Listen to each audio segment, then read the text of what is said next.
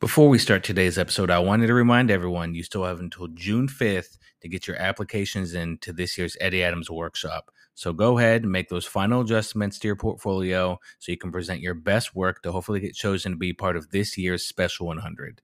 See you this October.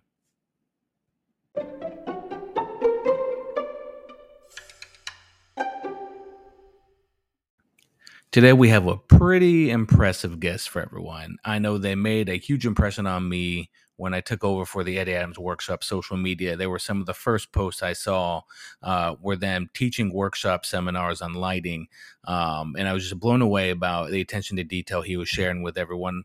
And not only that, his work, his collection of work, is just beyond incredible. Um, he's worked from everyone from H B O, the L A Times, Sports Illustrated, Nike, the list goes on. But what's even more incredible is his story about him and his family coming to this country.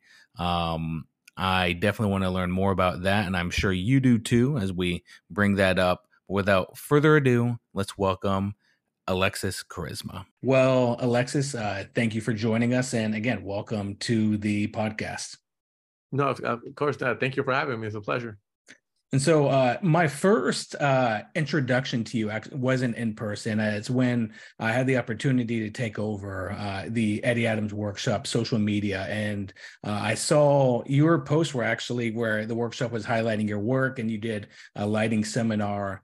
Was incredible. And I was just blown away um, uh, of your ability and just not just the talent that you were working with, but uh, the vision that you use them to really highlight uh, these athletes at their peak or and at their best. And then fast forward, uh, I get to the workshop this last year, and I'm standing out at the uh, at the back of the house. And then you walk up right beside me, and like internally, I didn't show it.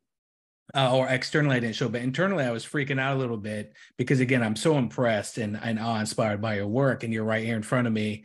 Uh, and I'm now able to, you know, I was able to have a conversation and and finally befriend you. And so um, I, just, I don't know why. I, just, I felt like I needed to share that because no, I appreciate that, man. Thank with you. Setting this up. And so today, sort of coming full circle, being able to sit down with you, going, digging a little bit deeper about who you are, uh, and to share that with the community is incredible. So, but with that, I, I like to start out with what are some of your earliest, uh, I guess, memories with photography, uh, whether it's not necessarily, it doesn't have to be like when you first picked up a camera, but um, it could be a family member um, that may have shot or took pictures or a birthday or something like that. Do you have any kind of early memories like that?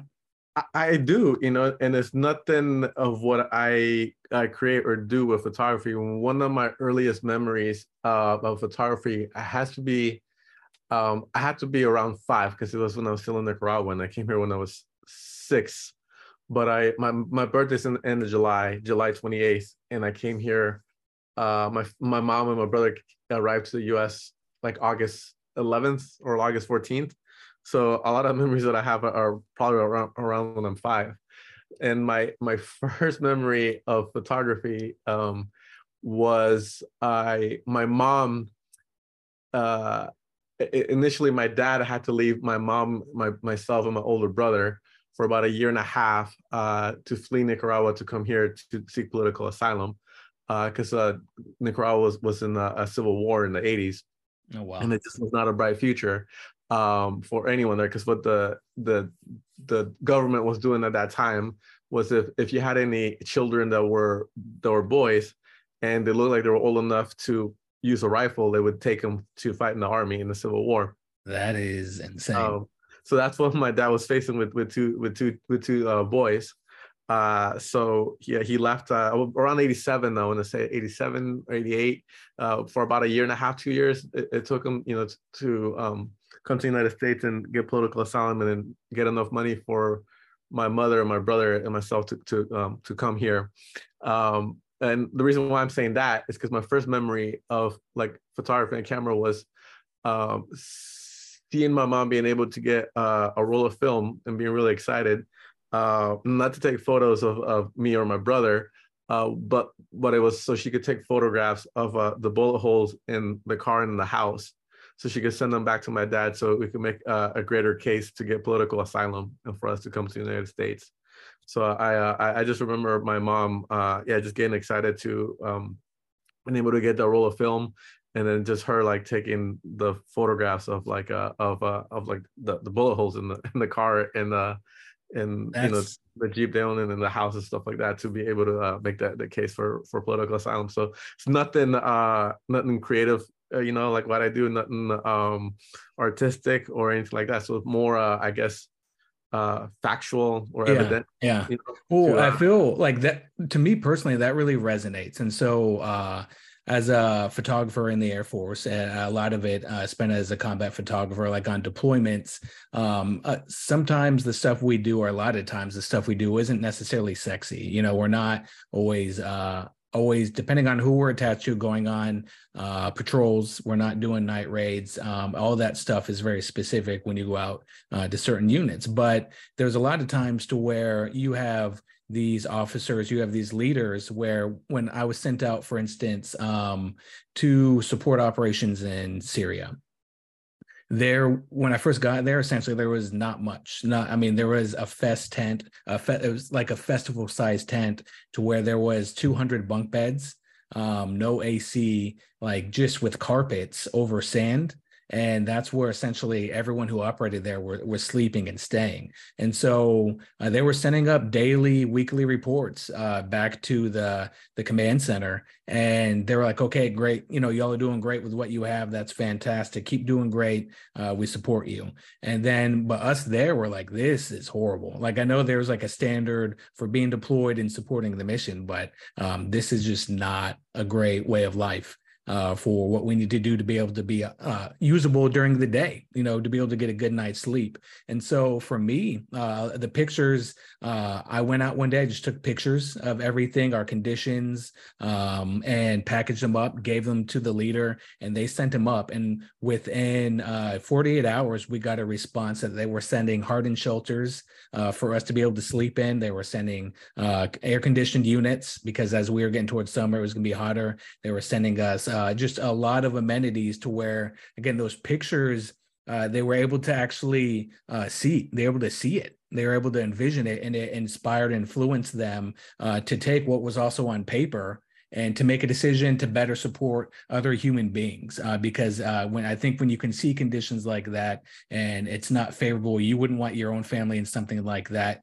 Sometimes that visual can really help push you over to, to make a decision to take someone out of harm's way, or, or give someone something that you would be considered here a basic amenity. Yeah, yeah, that's one powerful thing of uh, photography. It's like you can't uh, you can't argue with it. It's a yeah. It's really you know, what it, what right it there. Is, so. And so um, so more of that. So I know you were young. Um, do you remember what that experience was like? Um, trying to get Uh, to America, and then um, for you remembering as a kid, as you gotten older, I mean, have, have you been able to speak with your mother, uh, what it was like for her, and have you been able to sort of compare the two uh, the two memories uh, into what that was like? Uh, I I remember, you know, just how focused my mom was. I remember the day um, that I left um, that I, I left Nicaragua, because I had to wake up early, and then I just remember seeing how focused and, you know, determined my mom, my mom was, because I, I couldn't imagine how lonely she felt. Um, you know, my dad left for for nearly uh, you know two yeah. years, and then having that that uh, that then and just having two boys uh, to raise on their own, essentially, in in um in a country, you know, full of machismo and then civil war on top of that, um, and and just in really bad conditions. It's like like welfare would be a luxury, um, you know, that she didn't even have. In that, yeah. you know, in that, in, in there. Um, so I just remember her being focused, but I, uh, um, y- you know, my, my, my parents don't really talk about it. So I, I um, y- y- you know, I equated to, you know, as they say in the, you know, if you're in the army or the military or any, or any branch, if you go to mm-hmm. war, they say, oh, you know, if your your dad or whoever doesn't really talk about it, you know, it means they mm-hmm. actually were there, you know. not, not yeah, yeah. So yeah. That's how uh, my uh, my my parents are, and you know, they shielded me from all the bad stuff going on in Nicaragua. I didn't uh, even go to school there. I, I was held back a year um, here when I came um, because they didn't want me to go to school there, because the curriculum there already was um, was uh, already like really heavy pro left wing yeah, and yeah. anti-American, um, and, and they didn't want me to be exposed to that. Um, so I, I never went to school there. So I started kindergarten here a year uh, late at six, um, and, and and that stuff like that. So I mean, I do do have the memory, and and then just um, you know, realizing you know everything. You know, both of my parents went to my mom. Like I since I was around eighteen, so it's been for more over twenty years now. Usually, on uh on my birthday, I always buy my mom flowers. You know, as a thank you, because yeah. I, I um. I mean, just being here in the U S, seeing how hard it is to, I don't have any children, but just seeing how hard it is to be a mom and raise mm-hmm. the children born here in secure, right? You have the yeah. luxury of like being able to go to a store and buy whatever you want, being able to get food. Um, my mom didn't have that luxury. If you weren't part at that of the Communist Party that was taking power there, you weren't allowed to shop at supermarkets. You know, you have to wait in line to uh, get your, your ration or whatever, you, you know, they, they gave you. Um, and, and, you know, my mom went through that, you know, with me, uh, you know, I just happened not to be born in the best time. Yeah. Um, and that happened. So, um, uh, you know, look, looking back on that, I just I realized that, and I just uh, appreciate uh, more than appreciate, you know, everything my my parents went through, because uh, everything I'm able to do um, is because of what they they gave up. And, and then I just find like the more personal work that I do, um, uh, like the more inward I look for for inspiration. Like, I see like the more I put myself into my work, uh, in, indirectly uh, or or directly sometimes. And it's a uh, when I could make my work sincerely uh, without um, what I mean sincerely when I could make it without compromise, like having restrictions of a of a client yeah. saying it needs to look this way or it needs to fit this box or this box, and it needs to portray this message. So that's why personal work is important for me. So when I'm able to have full creative control, I think it's an internal reflection of, of ultimately of who I am. So that's interesting to me. Uh, when you're putting yourself into projects, either directly or indirectly, do you ever come across times to where you find things out about yourself you didn't really notice before? Uh, are you ever really surprised with anything like that?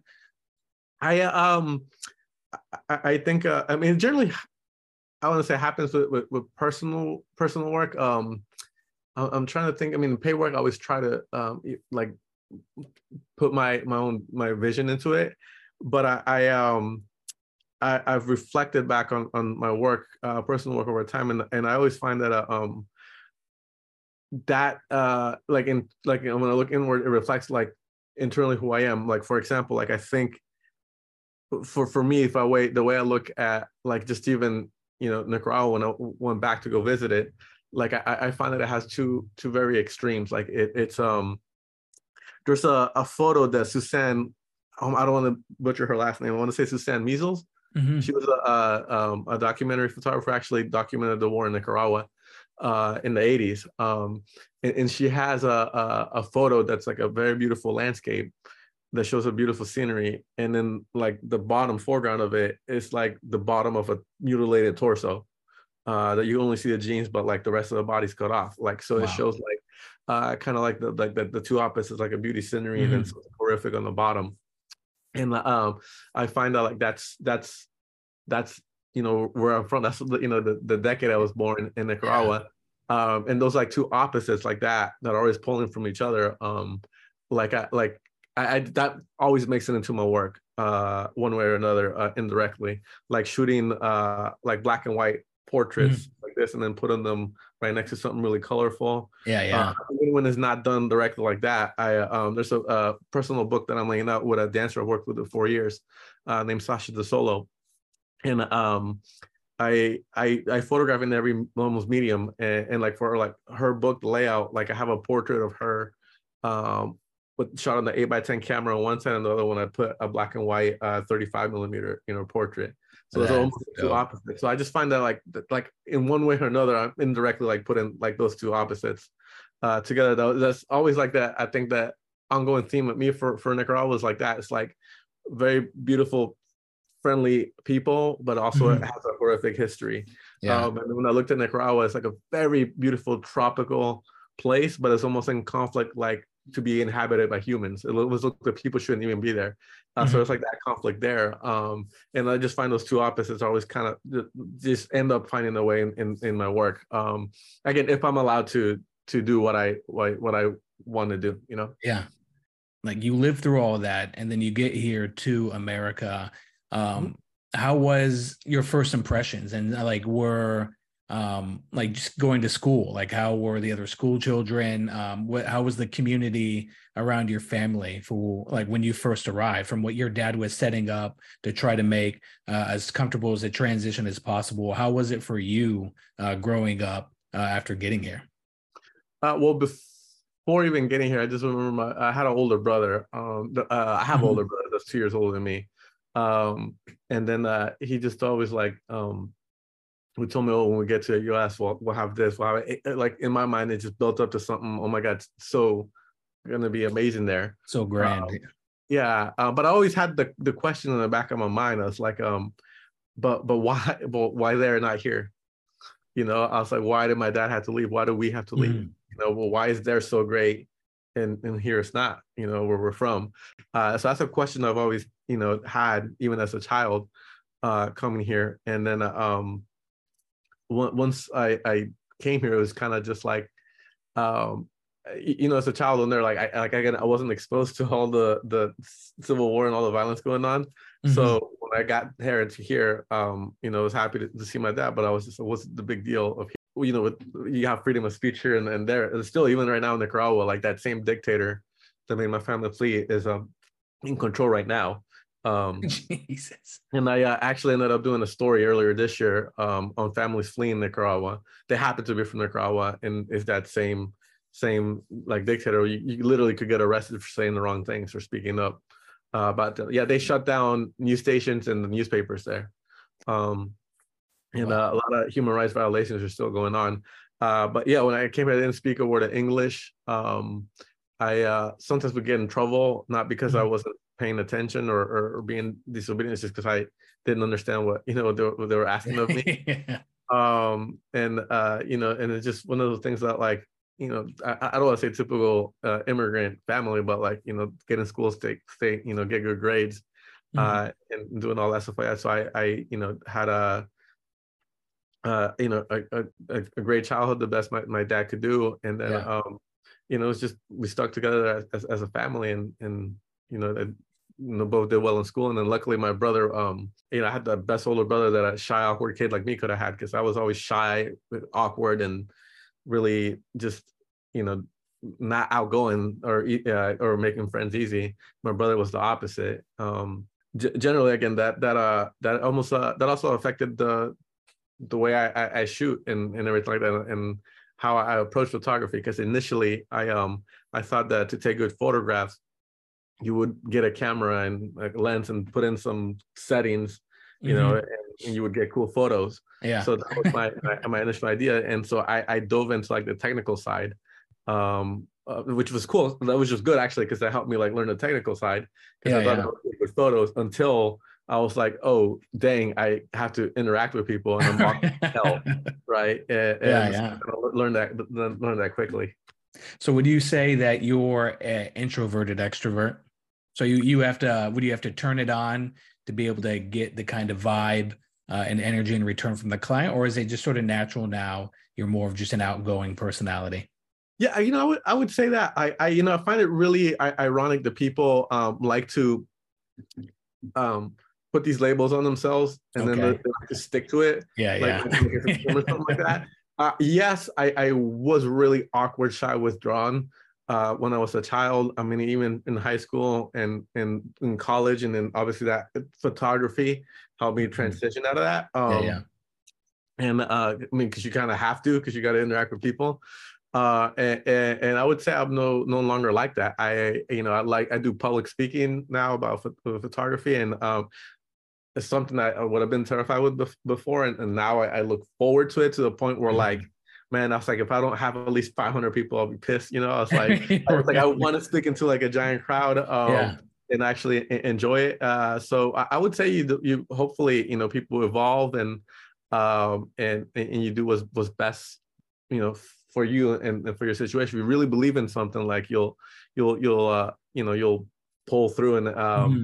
one of the things that I, I I know that um about myself being self-aware is that I know I'm very um malleable um mm-hmm. and then so like the people around me could, could influence me a lot, which is um it's a okay, it's a, it's a good trait to have depending on the type of people you hang around with. Yeah, yeah. So, of course. So thankfully for me, I uh, I hang around athletes and, and people that are like really like like that perform at a high level. So like that that sponges off of me. Um, and uh, and then I remember when I did the shoot with uh with Floyd Mayweather, that was like the most nerve nerve wracking situation I've ever been with, because yeah, he's not yeah. uh, it became you know. kind of intense.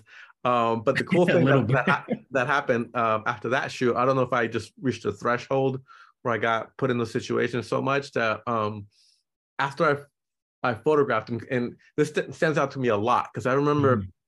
he used to say that before a mega fight that he was never nervous or never worried about anything, and I was always thought like that's a bunch of B S. I'm like, he has to get a little nervous, he has to get a you know somewhat you know uh, jitters before a fight, and I always thought he was full of it.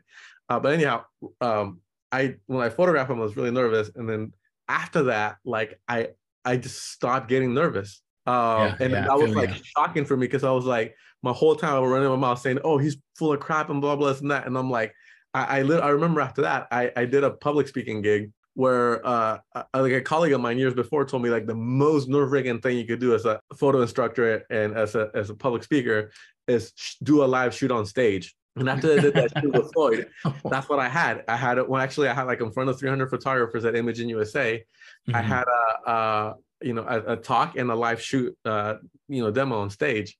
And um, that was after I photographed uh, Floyd earlier that year. And um, I remember when the, the person was introducing me, I wasn't even half a percent nervous. I was like so calm that I was in my mind worried that I'm like, does this mean I don't I don't care about yeah, the, yeah. Mm-hmm. Uh, but what what actually ended up happening to that, since my nerves were just like completely out of the equation, I actually just started to have fun and enjoy it.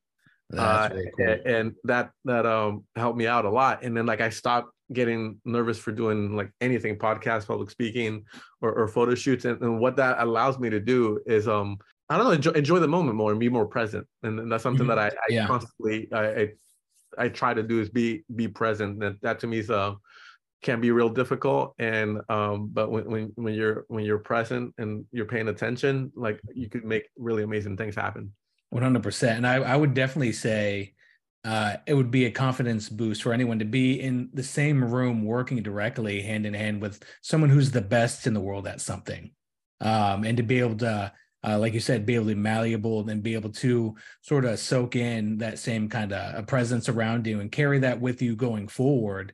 Uh, I definitely, I, I could see how uh, that would help me. Like, for instance, um, for the shooting that I would do for, with clients outside of the military work, working with some top U F C fighters, they were top ten uh, in their weight class in the world. And then there's some top influencers that would have a couple million followers. The first one or two of those, I was extremely nervous. I was I was a wreck. And the thing is, we weren't doing anything any different than what I would have shot in the past with someone else. But I was just nervous, I think, because of the scope of presence that they have with uh, culture. And uh, after shooting one or two of those, uh, after that, every every other one was sort of just like clockwork, to where I think exactly like you said, it was I was able to be more present. I was able to provide, I think, an even better experience for the talent in front of the camera. And then that even helped uh, on the post-production side, giving uh, the work to the client. So I definitely see that's uh, the relation with that for sure. Do you um, recall when you actually started transitioning um, into finding photography as a passion, or something that was going to be something you knew that you were going to pursue? Uh, yes, I, you know, I, I always somewhat, I had an interest in, in, in photography. Um, when, when I was young, one of my favorite things was, you know, to get the family photos, just getting the, the roll of four by sixes, you know, that, that anybody shot. I was really enjoying looking at them. And then I always, um, was interested in photography. And, and then I would ask my friends in high school, oh, how's, how's that photo class? And, um, they would say, oh man, it's great, but it's a lot of work. uh so much work. And like I, I fortunately I, I listened to them. Yeah, so I, yeah, never, yeah. I never took a photo I mean, class. No teenager wants to work that hard. Yeah, it's a lot of work. When they made it tell, oh, it's great, but it's a lot of work. And I was like, oh man, so I like I, I like I never uh um took it in high school. Uh but then when I finished high school and I was went to college, I, I had no idea what to major in, but I've always loved art. As a kid, I always loved drawing since I could remember. Um, and then I love computers too as well. So um, I, when I went to college, I decided to combine those two and, and then do graphic design. Uh, and then uh, I went to Cal State Hayward here in the Bay Area. Mm-hmm. And with, uh, technically the major is an art major with an option in graphic design. And when you do that major, it overlaps a lot with photography. Yeah. Uh, so I, I, you know, since, since it was going to overlap anyways, and I could, that could count towards my, my major, I took one, one photo class, a black and white photo class, and then I absolutely loved it. And then from there, I just dove like, like kind of, you know, um, head first into it and absolutely just loved it. So how would you say, has there any, been any kind of major influence from the graphic side of like your teachings in school um, into the kind of work that you've produced? Maybe not now, but uh, probably when you were first starting? I, I don't know, I guess it depends who you ask. I, uh, when I tell some people that uh, originally I, I was a graphic design major, they usually, they, I've heard the comment before they could see it in my work, uh, mm-hmm. that is graphic. Um, And that has actually helped me out a lot because uh, um, uh, I, I design a lot of my own stuff, like the uh, like like my portfolios, yeah, my, yeah, my, yeah. my books. So in that aspect, it, it helps me out uh, tremendously. And then it helped me out also um, being familiar with Photoshop and doing my own retouching and a lot and a lot of that stuff. So that that helped me out immensely with with with um, because with digital with the transition. So when I was doing that, it was um, around two thousand four, two thousand five when I was in college. Yeah, um, that was. I want to say kind of a transition period, but I think at that point, things already kind of already on the digital side. Uh, but, uh, you know, in the photography department side in, in the school, they were still all about film, um, which which is which is great. But um, but uh, but again, the, the graphic design helped me out to, to be prepared and know Photoshop and know the digital side of it a, a lot. So you're in college and then you're dabbling more and more into photography. Uh, mm-hmm. At what point do you decide that you want to do this professionally where you get paid? And then uh, how, how do you build up your network to where you um, had some of the larger clients that you have today? It, the, I started, uh, actually in college, I started shooting. And then I had um, uh, a professor in college that was a professional wedding photographer. Um, and that's what I, well, I shot everything. So, but I, that's what I started shooting, but I shot, um, yeah, yeah. I started shooting, uh, Little League Baseball because my brother played Little League Baseball. That's cool. Um, and that's what I had access to. Um, mm-hmm. What do you call it? And then I also shot engagement sessions and weddings. And then um, again, I had a, a professor that shot weddings. And then uh, um, I started second shooting for him and, and an assistant. That was a, definitely a learning experience because um, uh, that, that particular professor used to preach, oh, people look best in natural light. And I was all all into that all natural light. And, and you know, and I bought that. Um, until I worked with them, uh, with them, you know, and then I found out that they preached that just because they're extremely lazy. They, that, that There's some truth to that.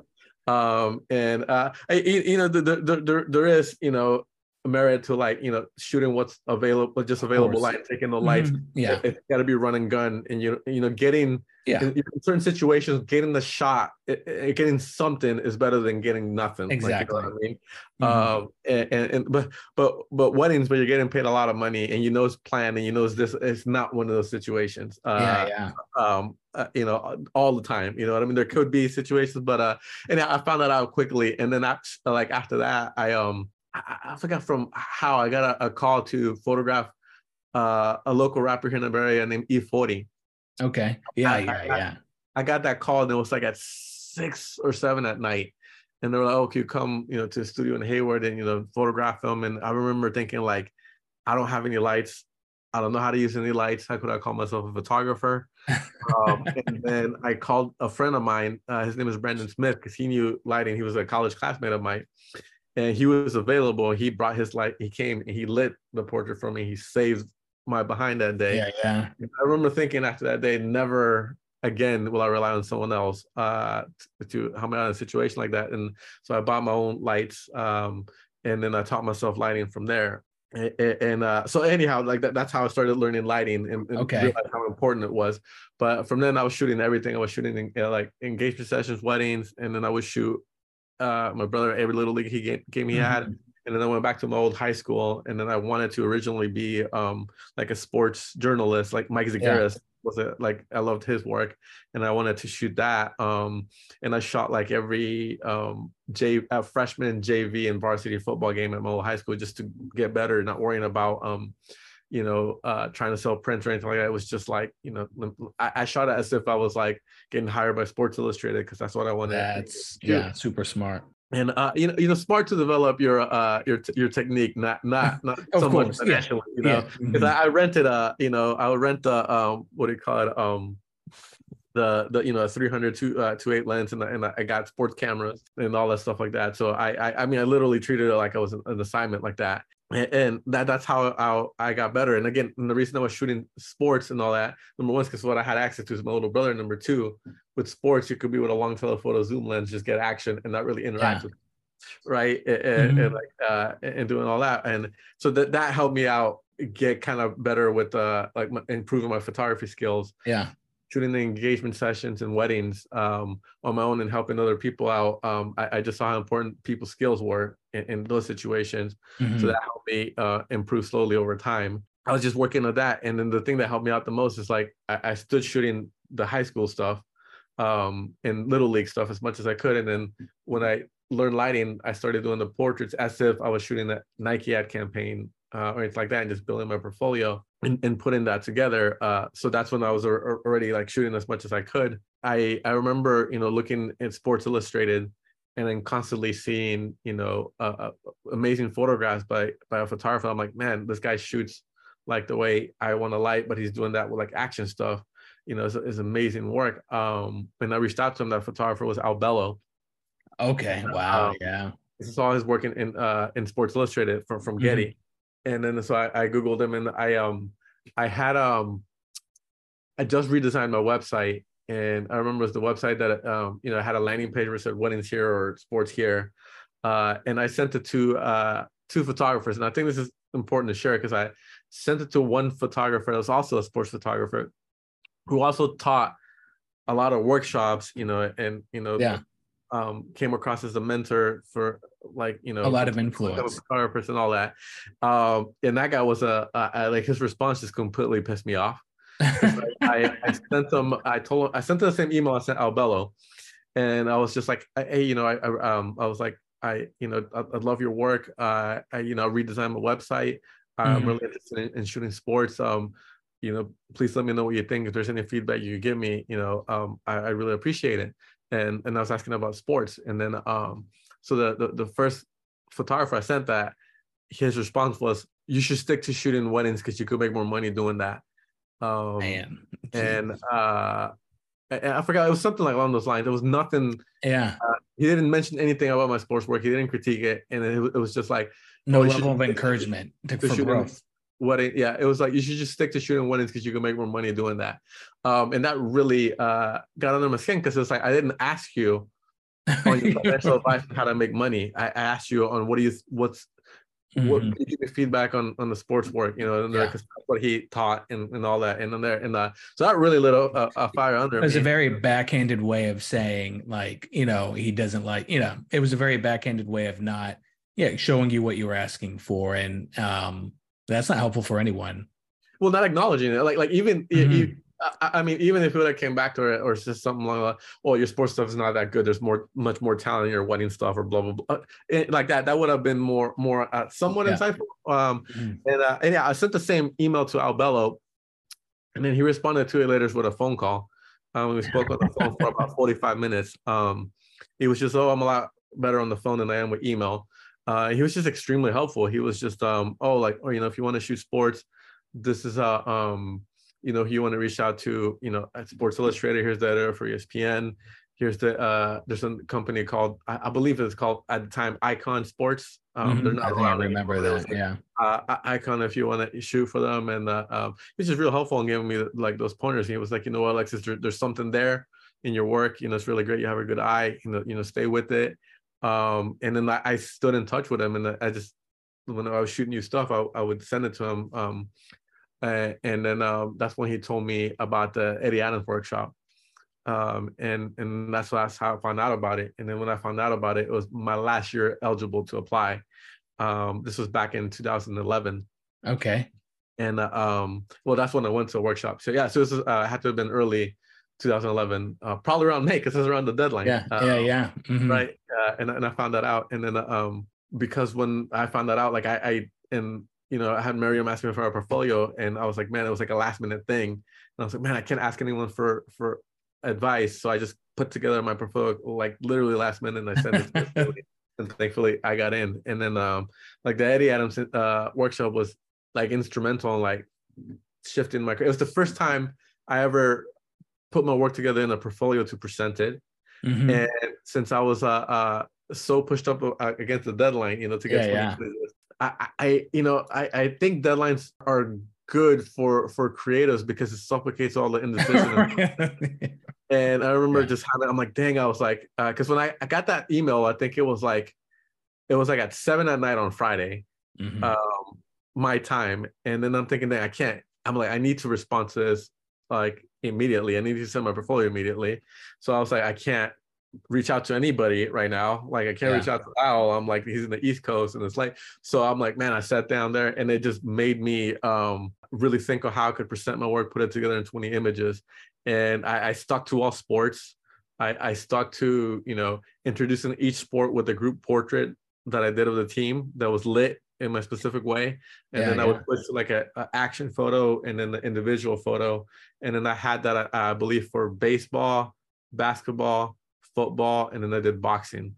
And then so that covered twenty images. And like, um, and then so that's what got me in. And um, and then later on I found out I was talking with other people that were in the workshop, um, like Victoria Will um, and, and other people there that Incredible. like they, they want to see that in a portfolio. It's important that, that you show that you have a vision and a point of view, and mm-hmm. that you could do something really good. Like, right. Yeah. They don't want you to see that, like, oh, that you're just checking off all boxes. Yeah. Um, and that's what I, I inadvertently ended up doing in my, in, in, in my portfolio that I, that I showed up. Um, and, and I just kind of did that by, by, I, I, I don't want to say by necessity, but it was just like, man, I got to show gotta get it in. Yeah. something that could get the best thing in it. Like, and I just, I, I, like, I don't know, on the, on the whim or subconsciously decided like, all right, cool. I have a group portrait of, you know, a baseball team, football team, Uh, and then it was baseball, football, and basketball. And I have individual portraits, and then I have actions. And I was like, okay, let me put these together, and then I'll introduce it with the group portrait. Yeah. And then, you know, an individual one, and then the action, you know, and, and, yeah, I, yeah. and I put it together. And, and that actually made a, a pretty decent portfolio uh, with that. And then um, I actually made a video about that. That's on YouTube. That's right. Uh, with myself and like four other of my classmates. Um, but uh, yeah, that, that's the first time I ever thought about presenting my work, putting it together. And then when I got in, um, it was a whole thing of like printing my actual portfolio book and then presenting it. And it's the first time I ever actually had my portfolio reviewed by by important people. Like, you know, and then your mm-hmm. Brad Smith was the editor. Um, and that was really career changing slash life changing on there yeah. because that, that's um when I, I genuinely switched from, you know, stop shooting weddings and engagement sessions Uh, and all that stuff, and, and shifted more into like doing, you know, editorial work and, and, and commercial work. So I would no, I'm I'm pretty amazed. And uh, I think we talked about this when we first briefly met uh, at the workshop this last October, but I think we missed each other by a year. Uh, I went to, in twenty ten to the workshop. Oh wow! Um, and so and uh, and my my team leader was actually Al.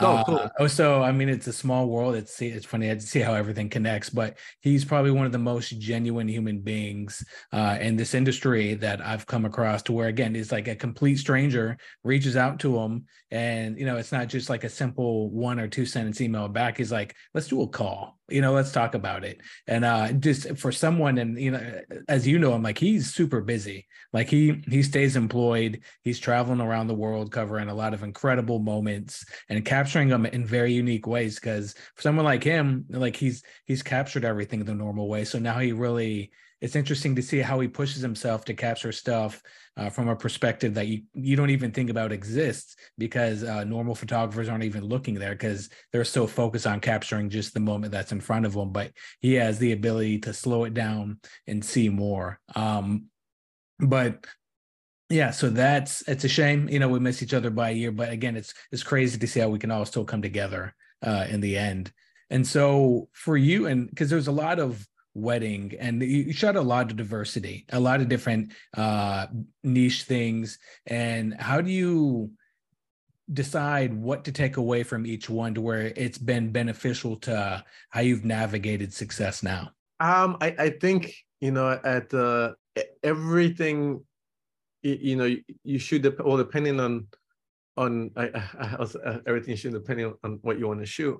But uh, um, I mean, you have to realize that, you know, there's two things you need to know. And, and, and I guess, I guess over time, as things evolve, one becomes less important than the other. I would say, um, usually you have to have, um, uh, you know, three things. Um, you know, you have to have a vision, you have to have technique to execute that vision, and then you have to have good people skills. Um, and, and like those go hand in hand with everything, you know. So if someone's going to hire you, like you have to have people skills. Um, the one that is kind of maybe going the way, I would say technique, you know, like thirty years ago, forty years ago, you, you had to know lighting really well. You were shooting slides, yeah. right? So yeah. You, you, you couldn't guess your exposure. You couldn't, do, you, you, you know, you had to, you know, take it to someone who knew how to develop the, the film and all that stuff. Now, more or less, like there's amazing eye tracking autofocus where mm-hmm. you don't even got to worry about focus almost, you know, you could set the cameras on auto exposure and the I S Os, like with the cameras now, I S O eight hundred is the new one hundred. Um, on you know on, on the camera, so like that's actually affected how I how I shoot, because uh, I don't have to be blasting so much light, you know, to shoot at I S O one hundred f sixteen. Now yeah, I could yeah. be I S O eight hundred and shoot it at f four, and, and I don't have to worry about the focus because of the eye detect. Yeah, uh, yeah. So that helps you speed up faster. So um, that to a certain extent, like you know, technique maybe it's not that important, but it's always good to know know your craft and be knowledgeable. Um, but uh, you know, people skills are are always you know. the most important thing, if, if mm-hmm. anything. Right? Yeah. Um, and, uh, and and again, having a vision and the point of view. Uh, I I, I, w- I want to say that that's important. It's important to me for personal work. Um, but but at the end of the day, like the people skills is the most important thing. Uh, no, that's ever. Awesome. If you see anything, magazine covers or ads, yeah. I would say nine times out of ten, you could see it. If you don't know much, you could say, oh, well, that picture's mediocre. You know, why did that photographer get that job? Blah, blah, blah, this and that. And, and, and you know, at the end of it, you don't know everything that goes on behind the scenes and all the politics and all the relationships. Yeah, exactly. And, yeah. and that's what a lot of people that are keyboard warriors don't know about. Uh, mm-hmm. uh, and, and doing that to you get there. Like, I, and I used to be one of those people, like, right? Oh my God, yeah, that cover yeah. sucks. I could have done better. Why? Blah, blah, blah. Like until I shot my first cover for Sports Illustrated and I saw all the stuff I had to do now, I just like, no, don't say anything. But no, that's incredible. I, I, that's incredible insight because I know um, we're going to have, you know, future students and a lot of future applicants listen to this. And it's tips like that um, that are going to be pivotal and pivotal and incredible for them to be able to put in their, their tool bag to navigate and create success for themselves. Um, and I think, I, I think something else that might be beneficial for them, if you can recall, what was it like, if you can remember, uh, when you got that call for a first big client, like Nike or someone that you recognize in your mind as like, this is the, I made it tier. Um, how was that? Uh, well, I'm still trying to make it, you know, but uh, I, I do remember my first, uh, um, it was the, uh, a call I got from Brad Smith when he assigned me my first assignment for the New York Times. Um, and the reason why that stands out uh, the most was because I um, remember when I was shooting that assignment, it was in San Jose State University. Um, and, and then just like the respect I was getting, mm-hmm. uh, I was licensed from the New York Times and I'm just like, like I've never been been, been been been treated like that. I'm like I'm the same guy that I've shot before that no one like said anything or cared about. Um, and, and like I, it just came with so much prestige shooting for the New York Times and so much yeah. respect. Um, and and and so that was really cool. And I remember when I first got that assignment, it was uh, um, I I I was super excited. It was to do portraits of um uh of a ninety year old uh, gentleman that taught uh, judo at San Jose State.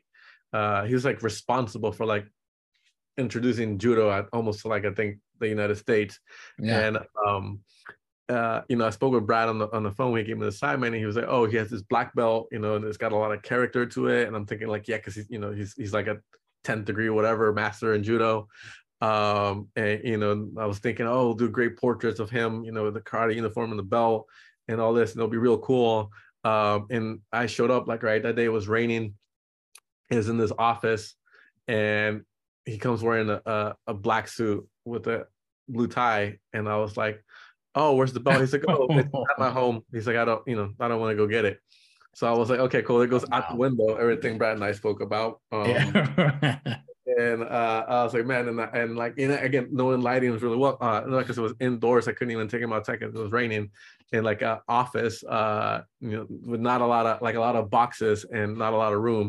So I had to make that work. And then um, doing my my research for uh, for him, because uh, portraiture, uh, you have to, you have to be self-aware who, of how you are and how you interact with people.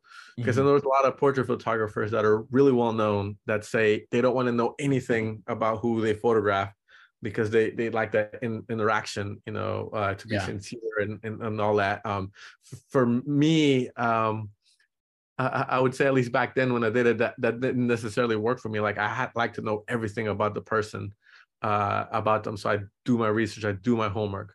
Um, and, and, and, you know, like to know everything, what they like to eat, you know, what, what they have a dog if they're divorced. Uh, so I know what to avoid and not to ask, you know, if they have kids and all that stuff. Like, um, cause usually it could be a short interaction, just ten minutes. So you want to, yeah, yeah. you want to have something that you could uh, conversate about and then, and then find common ground on. So with him, I did all my research, um, and that just became imperative to making that a good portrait of him. Um, and if I didn't do that homework on mine, like if I would have went with the attitude, like some of these portrait photographers say, uh, oh, I don't like to know anything about it, that would have been a crash and burn for me. Uh, so like that really helped me out, and and, and pretty much um, uh, like I, I want to say was the springboard to help my career, because that went mm-hmm. well. And then so that led to more assignments for the New York Times. And I stood in touch with Brad. The, the important thing is like, things went well at the New York Times with Brad. I stood in touch with, I reached out to him before the workshop, asking yeah. him questions of like what to leave behind, and he ended up calling me and telling me what it was. Um, and then during the workshop, you know, went really well. And then I stood in touch with him, um, literally like calling him in November just to say, oh, you know, have a happy Thanksgiving. It was great, you know, meeting you at the, you know, at the workshop. I stood in touch with him, and he finally gave me an assignment that went well. Gave me another one that one went well. And then uh, um, I get an email from him saying, uh, hey, I just want to let you know I'm leaving the New York Times to be the director of photography at Sports Illustrated, and I look forward to mm-hmm. continuing on our working relationship. And that's how I ended up shooting six covers for, for, for Sports Illustrated. That's really cool. And then so it's staying in touch and, and um, uh, taking people up on on on what they offer you, because it's like, even with that, like, right, I was um had that relationship with Brad because of the workshop. Yeah. And the, the way... um. I ended up going to meeting him at Sports Illustrated was that on Instagram, he posted a photo of the entrance, and uh, it was really nice, the photo of the entrance of Sports Illustrated. Uh, and I commented on it, that's an epic entrance. And then uh, he responded, yeah, what, uh, uh, on I G, he responded uh, to my comment, yeah, waiting for you to come visit.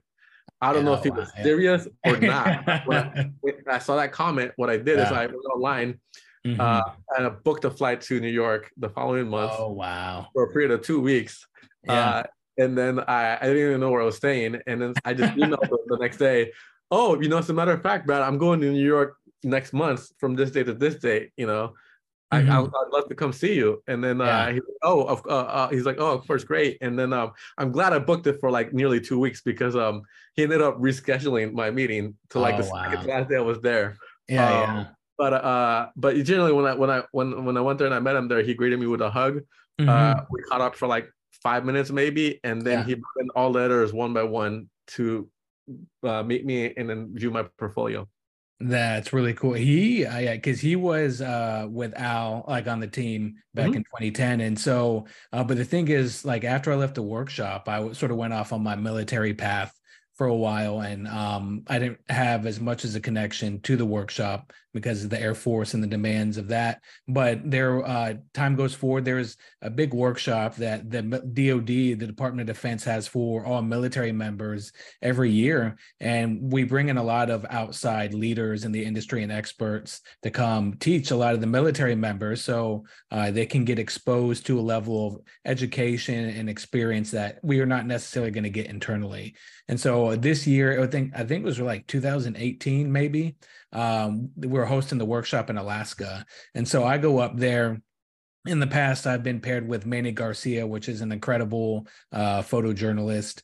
Um, a lot of iconic photo. He shot the Obama uh, portrait that the artist uh, ripped off and made into the the Hope poster. Yeah, yeah, yeah. Uh, so there, I got a side story for you. Yeah, sometime after this to share with that. That's an incredible story on its own. But so I, I been, was paired up with him the last couple of years, and then I get to Alaska, and then I, I'm not sure who I'm going to be paired with because uh, with the team leader for me to support, and then in walks Brad in the middle of Anchorage, Alaska. And they're like, oh, this is going to be, you know, you're going to be on Brad's team. And it was like a, an incredible reunion because he remembered me. I didn't think he was going to because, I mean, he's a super busy guy. He's exposed to a lot of students every year.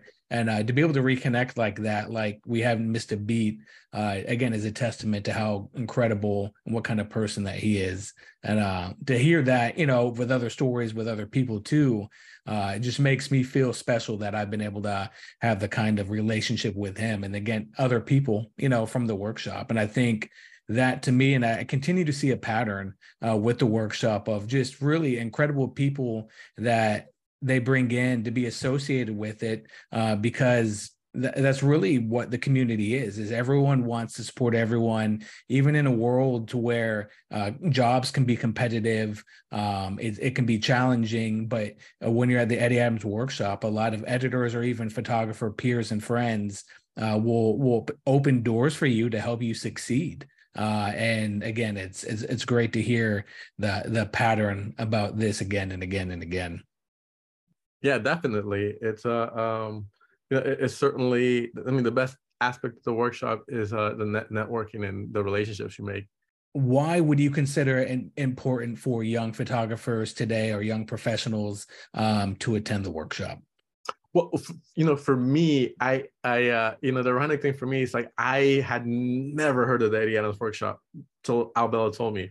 So I didn't know what it was. I had no idea of like the, uh, I, I don't want to say the, the prestige that it has, but like the, you know, the the big deal that it is to get yeah. accepted to it. And um, for me, at least when I was here in my area in California, like I felt like I was on my own and nobody really helped me or anything like that, because it was just like that other photographer that I said earlier, right? I send them my work. What do you think of my sports stuff?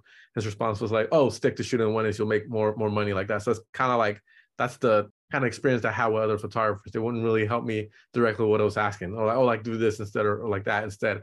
Um, so I kind of felt like I was on my own. And then with the Eddie Adams Workshop, it was, I was just so um, blown away by how everybody was there to, to like help you and give mm-hmm. them back. And, yeah. and, and genuinely like cared about you. I was like in awe and blown away by that. Uh, um, and like, so, I mean, to this day, when I came back and I, and, and, and I would tell everybody who'd listen to me about the workshop, I'm like, oh my God, did you know about this workshop? And blah, blah, blah, because I was like, it was so great. And I'm so thankful for, uh, for Miriam, for Alyssa Adams and everyone that puts it together and everybody that volunteers. Yeah. And they, and they do it. So like that, uh, that is why I think, you know, um, you know, students should, should, to take it and apply, because it, it's people genuinely wanted to help you and, and, and care about you, and, and then it, it, it literally could be a career and life changing, um, you know, and it, and it was for for me. So I mm-hmm. I think um and you have nothing to lose to if you apply, because right. it's free to attend. You know, you got to just yeah. pay your flying your room and board. Um, mm-hmm. Like that's it. Which you have to do with anything else, you know, uh, that you got to travel. So that that uh. that is number one. Number two is just like the relationships that, that you make. It's just like, uh, like, w- like where else, how is, you know, am I going to have, for me, when I went, like to have a, the editor from the New York Times there, you know what I mean? I made connections too with the L A Times too, like not off to Sports Illustrated, you know, with E S P N. Uh, it, it was, um, you, you know, I think how, how Eddie Adams himself described it, it was like taking four years off your career, uh, you know, yeah, yeah. of uh, um, not working in four years done in four days. Um, and, and, you know, you get, you ultimately you get out what you put into it. So you have to go in mm-hmm. with a good attitude uh, and, and, and connect with people.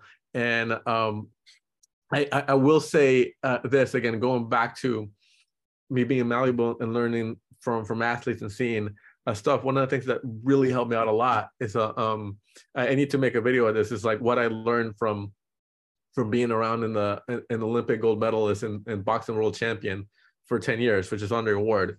And yeah. one of the things I picked up from him is uh, he's a real um, you know, people who know Andre Andre Ward, he's really uh, he, his nickname is S O G, Son of God. So he's really religious and he's real respectful.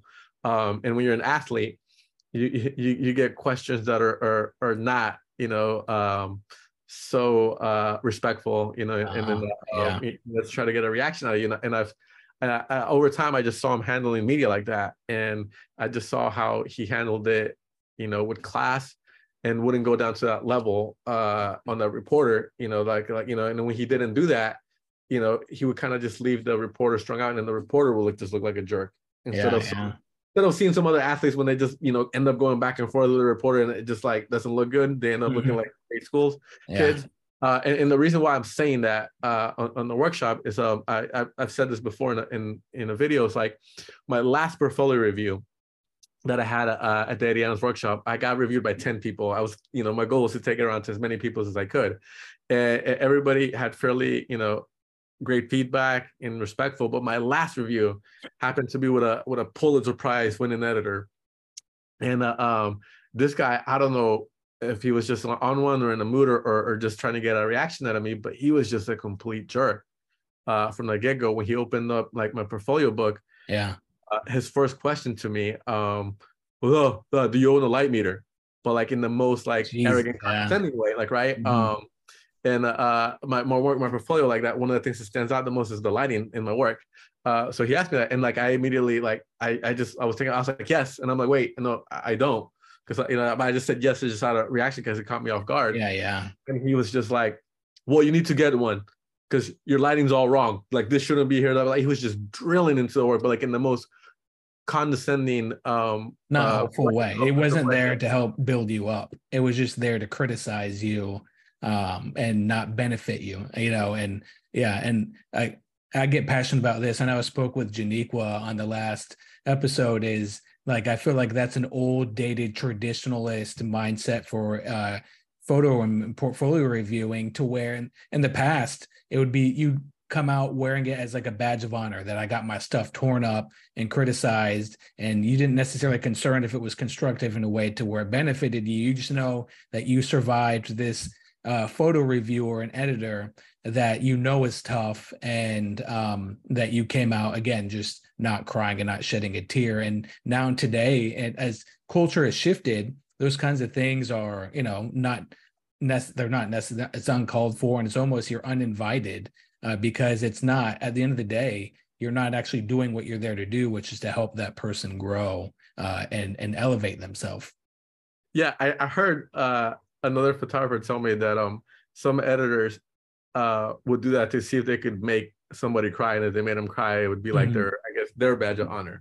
But uh so anyhow, like this was my last review when I went there, and then he was just completely like that, and I'm just like, I I, I don't know if he was trying to get a, a reaction out of me or or just to get me to argue and fight, but uh taking back a page from from Andre Ward and seeing how he handled like reporters that were, that were like jerks to him, I, I took a page out of, out, out of his book, and instead of like arguing with him and saying, oh, like this should be the, I, I, I simply responded by like, um, I understand that I'm a work in progress. That's why I'm sitting on this side of the table and you're there, you know, any feedback you want to give me, you know, I, I greatly appreciate it. Wow. Um, and when I, I, I responded like that, um, it, like it took him back. Oh yeah, uh, I, I guess uh, like because he was, I think he was looking or, or waiting for me to argue or for a fight. Mm. And when I said that to him, uh, again, it caught him off guard, and uh, so that's how portfolio review started. And then after I said that to him, you know, he just went over like he went over the the, the book twice, um, and then when he went over it, uh, you know, like towards the end of the portfolio, he was just like, uh, uh, oh God, like, like you must be getting a ton of money doing these, you know, these portraits and stuff like that, man. Just, you know, blah, blah, blah. And then, so the biggest takeaway that, that I, I learned from that is that mm-hmm. um, that was a physical printed portfolio, and I still show my work like that. But in the beginning of that, right, and then towards the end, right, the portfolio book was exactly the same. Like nothing changed in that portfolio book, right? And then he started off being a condescending jerk. Mm-hmm. And then he ended up complimenting me that I'll just be making a ton of money because how, how good the work looks. The only thing that changed in the beginning to the end in those twenty minutes was his perception of me, right? So yeah, that's one yeah. of the, the, the biggest things that I, I um, you know, uh, that I took away from that, and the way people perceive you um, mm-hmm. is one of the most important things. And, and yeah. I think that's clearly like, right, in this situation, that's much more important than the actual work itself, right? Because that, that work never changed, just the way I responded to him. And again, that's because me, I like I saw how yeah. Andre over time and time like handled the situations, and that, you know, ended up working, you know, uh, better for me, uh, ended up working to my benefit, you know, learning that from him. So that's, that's something that's, that's extremely important. Cause like, again, at the work center, and, and I wanted to pick a fight with him, like I, that probably, that would have been a fight that I never would have won. Right. Exactly. Yeah.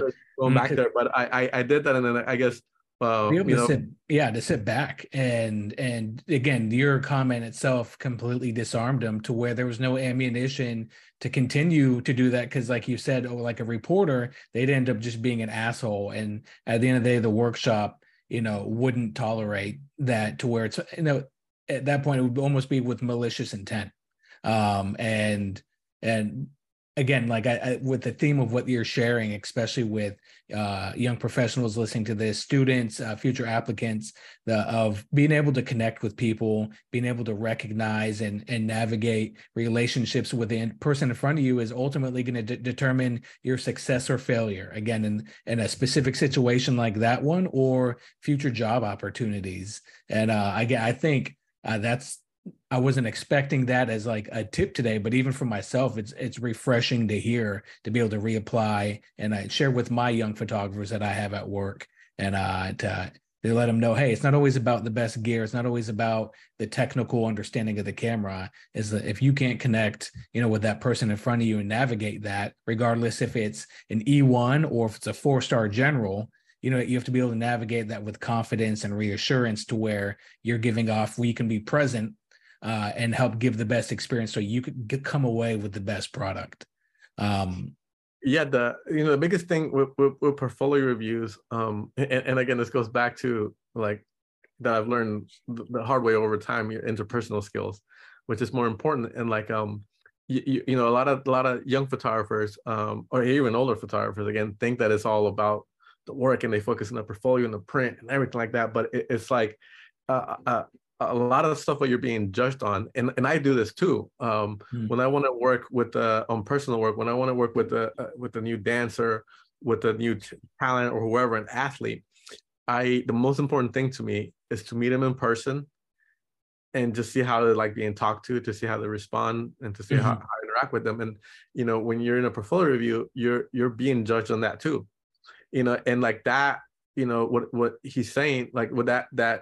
Editor did, you know, I, I could say, oh, he's coming across being a jerk or anything like that, but it, it, I mean, it could be, you know, to give him the benefit of the doubt, just someone testing you to see how you react to a, a, yeah.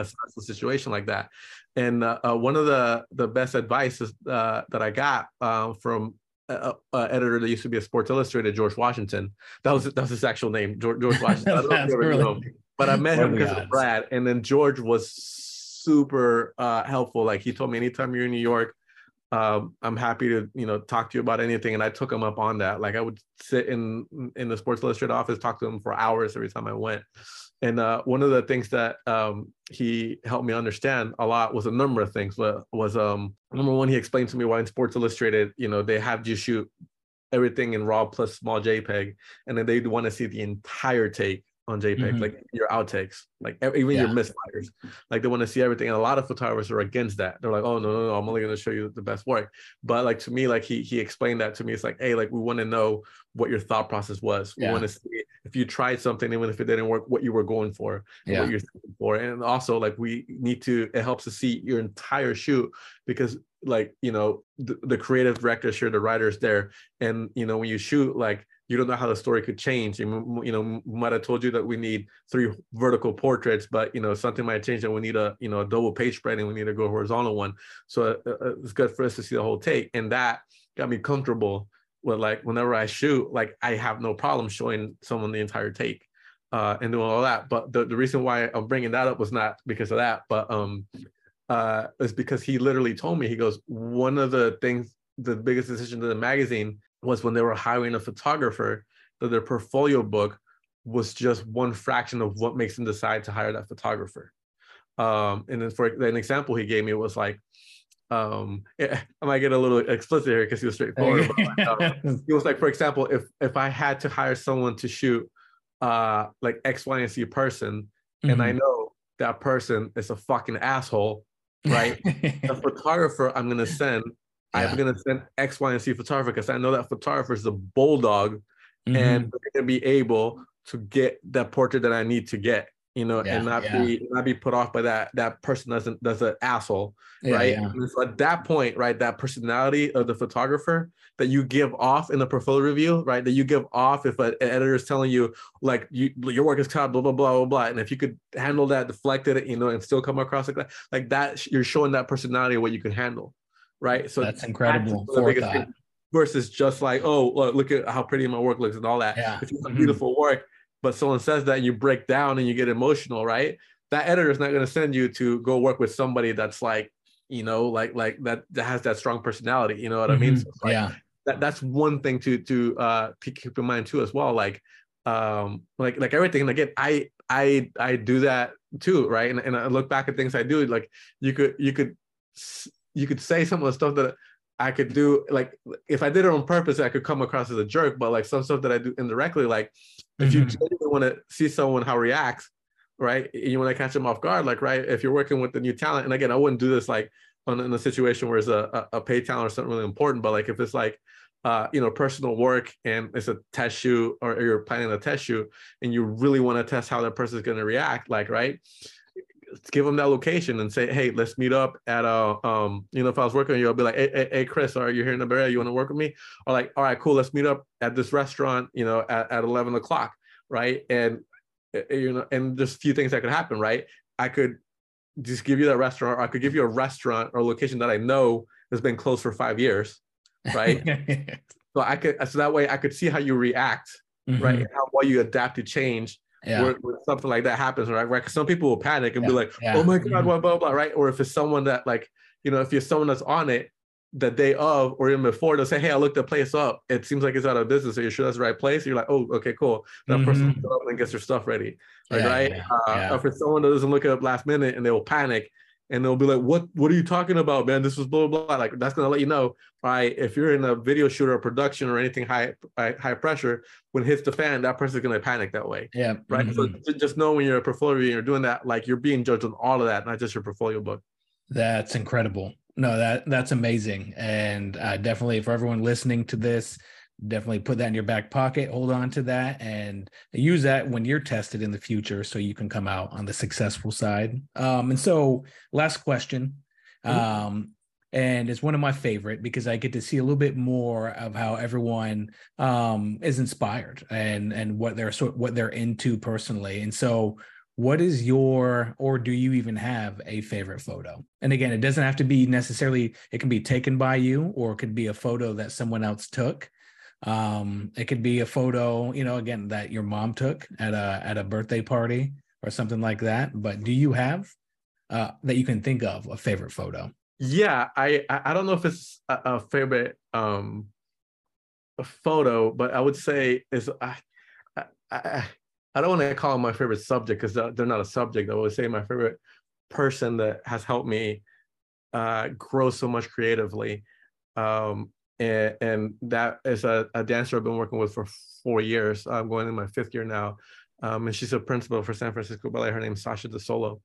Um, and I know that uh, uh, generally when you're working with somebody, it's your job to make them feel comfortable and safe, you know, in front of the camera. Yeah.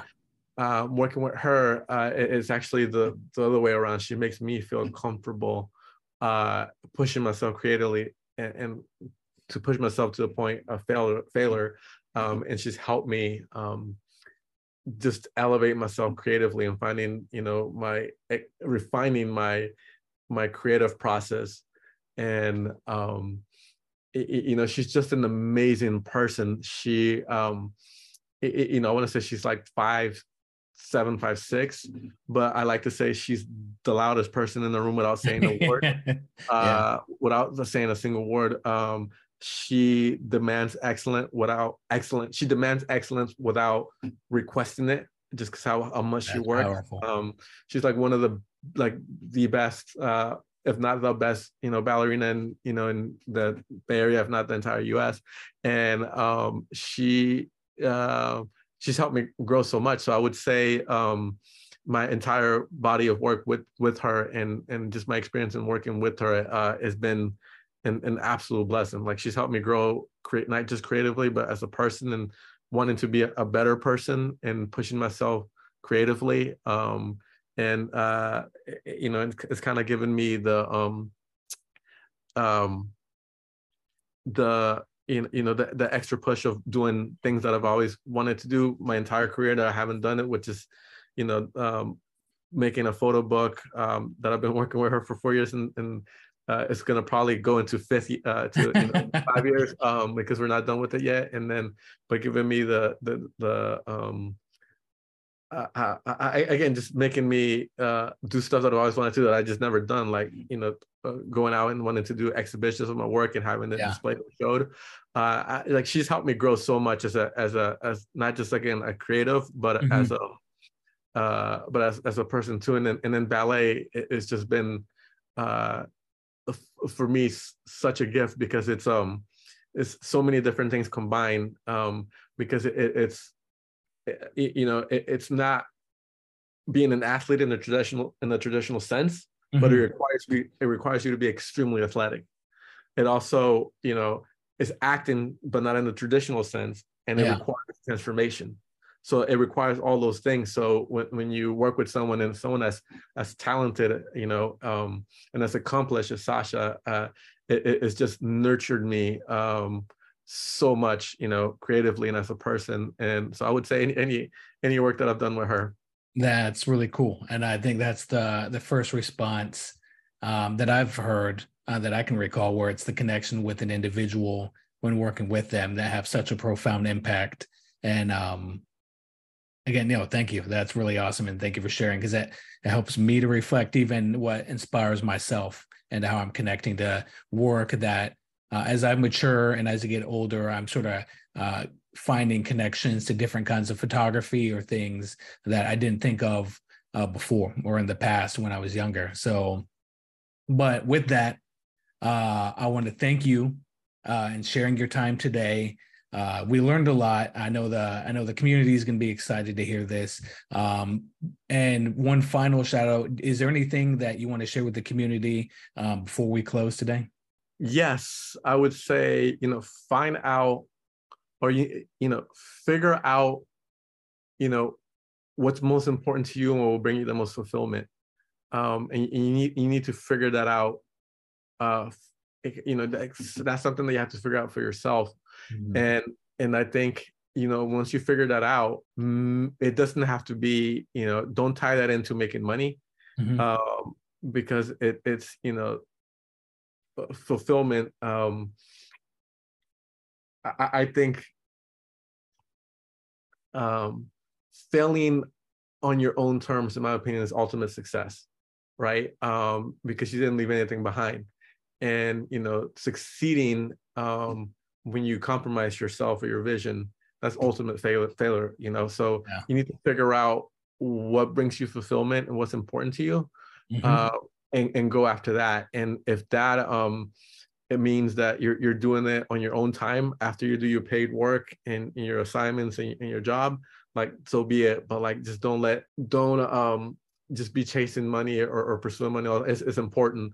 Um, but, but just, just keep in mind, find something that, uh, um, that uh, uh, excites you so much, well, you would w wake up at four a m before your alarm goes off, and you would put in twelve hours. And after those twelve hours, you still want to work four more hours because you're so excited at what you did.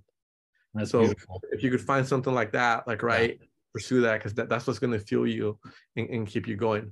Awesome. More than more than money, more than popularity, more than anything. So I couldn't have said it better myself, uh, but awesome. Thank you, Alexis. Uh, and Um, uh, hope to uh, be hearing from you soon. I'll definitely keep tabs on all the future adventures you, you have. I know you're doing some amazing stuff tomorrow, but again, thank you for being here. Yeah, my pleasure. Thank you for having me.